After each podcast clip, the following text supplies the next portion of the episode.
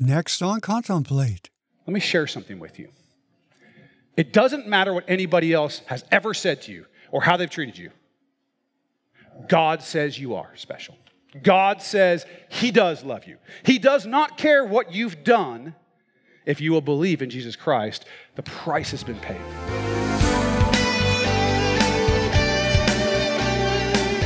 When Paul had the opportunity to share his faith, he jumped at the chance.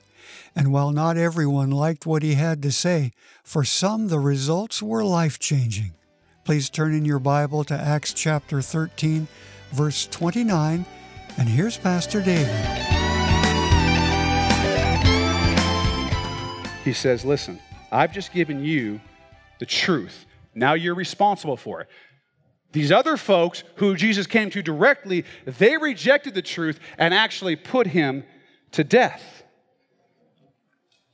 And he says this. Now, when they had fulfilled all that was written concerning him, they took him down from the tree and laid him in a tomb. But God raised him from the dead.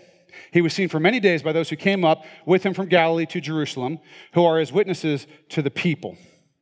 So he's just gone through that gospel message that we're familiar with. We talked about something called the kerygma that we find in First Corinthians, right? Chapter fifteen. I'll read it to you, verses three through eight. For I delivered to you, first of all, that which I also received, that Christ died for our sins according to the Scriptures, and that he was buried, and that he rose again the third day according to the Scriptures, and that he was seen by Cephas, that's Peter. Then by the twelve, after that he was seen by over five hundred brethren at once, of whom the greater part remain to the present, but some have fallen asleep. After that he was seen by James, then by all the apostles. And then Paul adds, and then, then last of all, he was seen by me also as one born out of due time. This is the oldest thing that we know of that exists in the New Testament. It was going around within a very short time after the resurrection of Christ, this saying, this gospel saying, this, this uh, outline of the witnesses of the resurrection. Paul is basically doing that same thing here in this section, okay? He's giving this message. He's saying, listen, Jesus rose from the dead. He proved that he was the Messiah. And I'm not just saying that. There are many witnesses, including me. You can go ask them. You can go ask them. Now, we heard the phrase, took him down from the tree. It's important. It's important. There's a lot that's connected here. He probably said that because they would have been familiar with the book of Deuteronomy, fifth book of the Torah, right? The book of Deuteronomy. Chapter twenty-one, verses twenty-two through twenty-three says this. If a man has committed a sin deserving of death, and he is put to death, and you hang him on a tree, his body shall not remain overnight on the tree, but you shall surely bury him that day, so that you do not defile the land which the Lord your God has given you as an inheritance, for he who is hanged is accursed of God. Now, the understanding that they would have, that he was implying here, is that Jesus Christ became a curse for us to take our curse away, to save us, to redeem us from the curse of the law because of our sin. That's what he's, that's what he's implying there when he talks about the tr- hanging on a tree.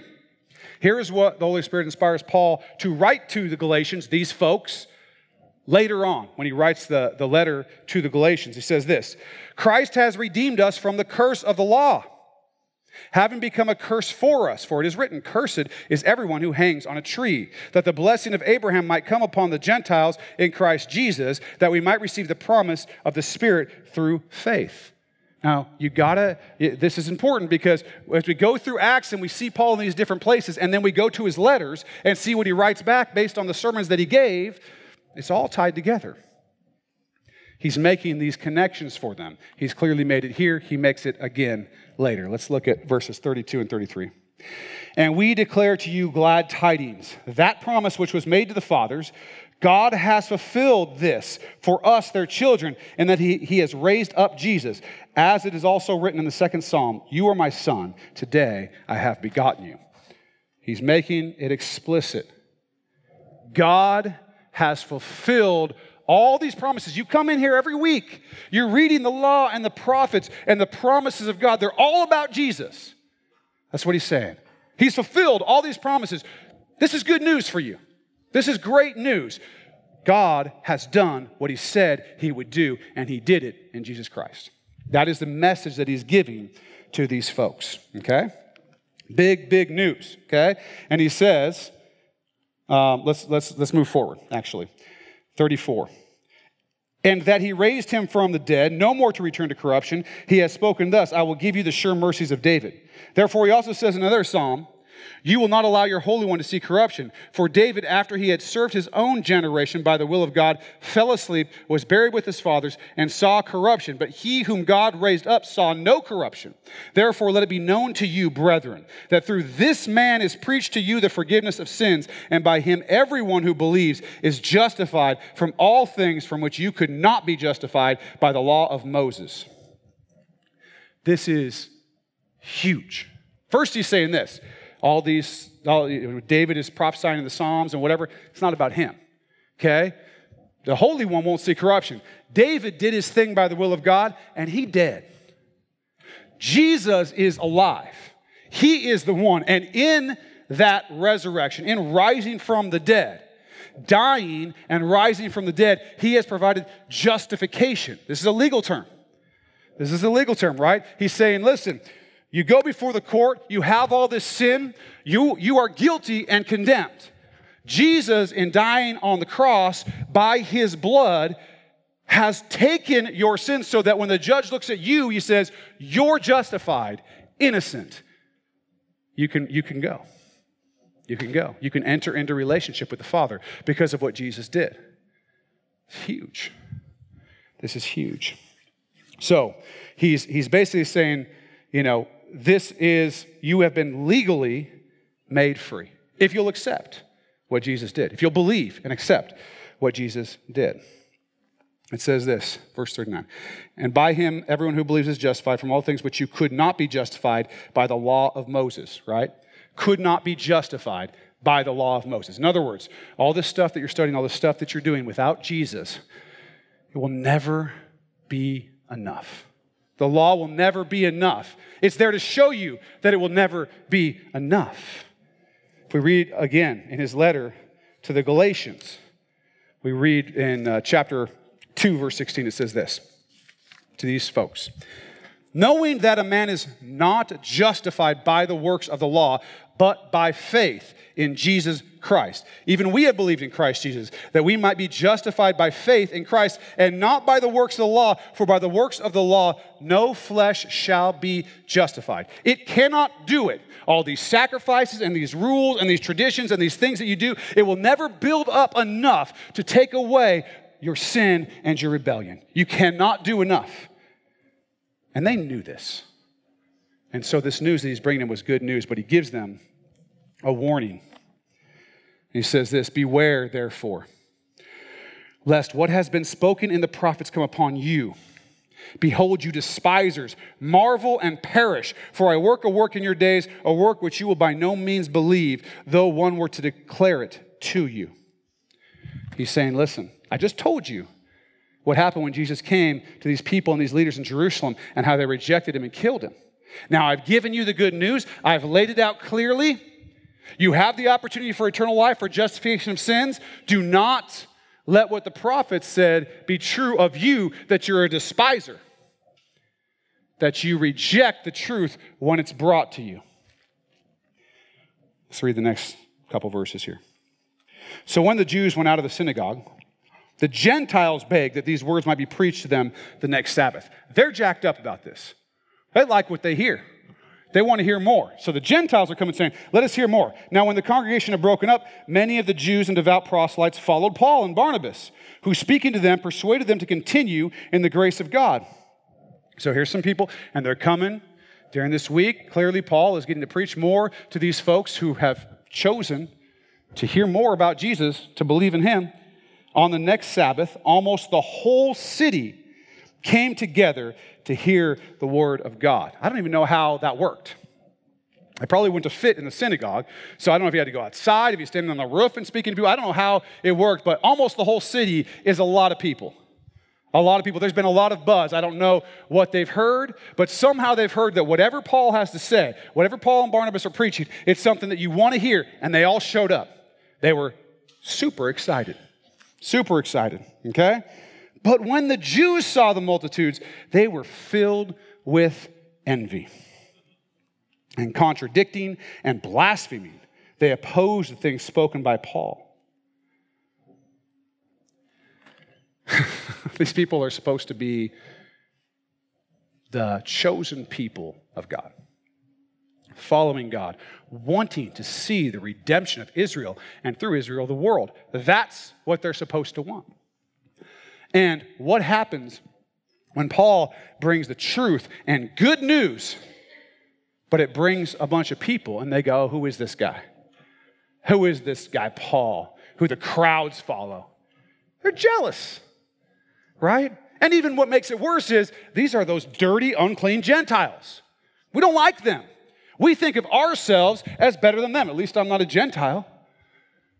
That's where they're at in their heart, right? We've seen this over and over again. And so when Paul, all these Gentiles come to hear the word of God, and Paul's saying things like, you could never be justified by the law, that thing which you lift up so high and think that you're following but aren't really. And says, no, no, Jesus Christ has fulfilled all that. And the Gentiles are coming in. They're envious. They're jealous. What a reaction to have. Then Paul and Barnabas grew bold and said, it was necessary that the word of God should be spoken to you first. These are chosen people. But since you reject it and judge yourselves unworthy of everlasting life, behold, we turn to the Gentiles. For so the Lord has commanded us, I have set you as a light to the Gentiles, that you should be for salvation to the ends of the earth. Hey, we gave you the truth. We warned you not to be despisers. We warned you not to be those people that a marvel was done and you didn't believe it, even though it was spoken to you. But you are those people. You've shown yourself to care more about whatever it is that's making you envious than about the truth. You care more about your traditions. You care more about being better than somebody. You care more about something than about the truth of Jesus Christ. You have rejected God. You have judged yourselves unworthy of eternal life. And so we're out. We're taking this to the Gentiles. Well, how did the Gentiles react? Now, when the Gentiles heard this, they were glad and glorified the word of the Lord. And as many as had been appointed to eternal life believed. The Gentiles are freaking out. These Jews, who clearly held themselves above people, have rejected something. And yet Paul is preaching this message saying, God has done a work that puts you in a position to be justified and accepted and in relationship with Him. And cutting things off your body and following these rules and doing these things and these traditions are not the way to God. He loves you. And as a result, they're glad and they glorify the word of God. And the word of the Lord was being spread throughout all the region. They're not just glad. They're not just glad. They can't keep quiet about it. They're going throughout all the region. Not just three streets next to the synagogue. All the region. They're saying, Jesus is Savior. And it's making a difference. And people are coming to know the Lord. People are getting saved. It says this, but the Jews stirred up the devout and prominent women and the chief men of the city, raised up persecution against Paul and Barnabas, and expelled them from their region. But they shook off the dust from their feet against them and came to Iconium. They're so upset with the success of the gospel. They're so upset that Paul has taken the gospel to these dirty, unclean Gentiles in their mind. They're so upset that the crowds want to hear what he has to say and not what they want to say. They're so upset that he's, that he's showing that Jesus has destroyed the dividing line and that he has come not just to the Jews, but to everyone who will believe. They're so upset with that message that they raise up persecution and they literally kick these guys out. And on their way out, they're shaking the dust off their feet. This is what Jesus told uh, his folks to do when they went out, right? If you go out and they won't, they won't welcome you, they won't accept you, shake the dust off your feet. In the first century, in the, the actual first century practice for Jews was when they walked through Gentile lands to, to clean themselves from the impurities of the Gentiles, they would shake the dust off their feet. Now this is coming back on them. Paul is saying, no, no, no. They're not impure. You might want to look at yourself. Shaking the dust off his feet. Last verse. And the disciples were filled with joy and with the Holy Spirit. Filled with joy and with the Holy Spirit. Now, I asked you earlier to think about what it was like in the times where you have felt unwanted, unaccepted, small, unimportant. And what it would be like to go from there to being accepted and loved and made to feel important and special. These Gentiles had been in that position. They're idol worshipers. They know the bankruptcy of praying to something made out of stone or wood. Okay? They know that that is not the way to God. In fact, many of them had already started to become God-fearers. But as they become God-fearers, what do the Jews do? Oh, you want to follow God? I've got a knife and a little ceremony we're going to go through here that's going to hurt a lot, and then you're going to only eat this, and you're going to do this, and you're going to follow this custom, and you're going to follow this custom, and you're going to do these things, and you better not do this, and don't have mixed fabric, and all these rules that they've built up, right, to separate, to be separate. And they're like, who could keep this? We're separated from God. We are unclean. And then Paul comes in and says, Jesus came to save you. You are not unclean if you believe upon the name of Jesus Christ. And they go in an instant from being rejected, unable to be in relationship with God, to the joy of being accepted, loved, appreciated by the creator of the universe. Now, who cares what the Jewish leaders think now? The God of the universe has said, I like you. And they were joyful. They rejoiced in this. Glorified the word of God. Joy. All of you who have come to Christ have had that happen. You've gone from being unaccepted because of your rebellion and your sin and the things you've done and thought and the way that you've treated people, from that to the blood of Jesus Christ, justification, your sins washed away. God seeing you as clean and justified and innocent and accepting and loving you and having you in relationship. And, and hopefully in that moment when that happened to you, there was great joy. And hopefully if you have not come to believe in Jesus Christ and follow him, you will do it for that joy, because it is joyful. But we can lose that. We can get into a rhythm. And church can become this thing that becomes more duty than joy. And working for the kingdom can become this thing that feels like toil and not joyful work for the King of Kings, and we forget. For those of you who struggle with, I'm not important, I'm not worthy, I'm not special, let me share something with you. It doesn't matter what anybody else has ever said to you or how they've treated you. God says you are special. God says he does love you. He does not care what you've done if you will believe in Jesus Christ. The price has been paid. You can be justified.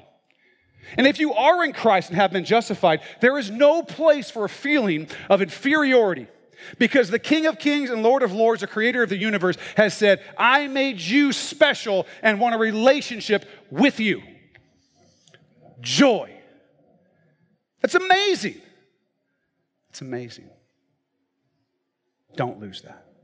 For those of you who are in Christ, at one point, you knew what it was to, to just be awash in and feel the joy of your salvation. Rekindle that if you don't have that. It's yours. It's yours. The joy is yours. God wants you to have it overflowing more and more. Don't get to the point where this is all about duty and not joy, because the Christian life is a joyful life.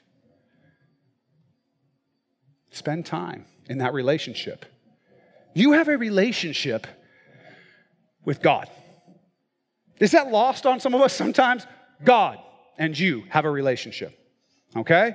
We all, I wish I could meet whoever, famous movie star, famous athlete, whatever it is. Do you have a relationship with God? There's no one more famous. There's no one more important. And there's no one who is more qualified to make a judgment about your importance than God. And what has he said? You're important enough, special enough, amazing enough that I would die for you. And he did. Don't lose that. Don't lose that joy. Don't let us lose that joy. Don't let X Church lose that joy. Live in it. Walk in it. Work in it. Serve in it. Do you have that joy in your life that Pastor David has been talking about? Well, you can. If you want a relationship with Jesus that changes everything, that can happen right now. Wherever you are or whatever you're doing, simply tell Jesus you believe He's the Son of God, ask Him to forgive your sins and be your Lord and Savior, and He will. And if you still have questions about all this, call us at three six zero, eight eight five, nine thousand or send us an email. Use info at ax church n w dot org. Thanks for listening, and hope you'll check out the next episode for more great Bible teaching with Pastor David Robinson here on Contemplate.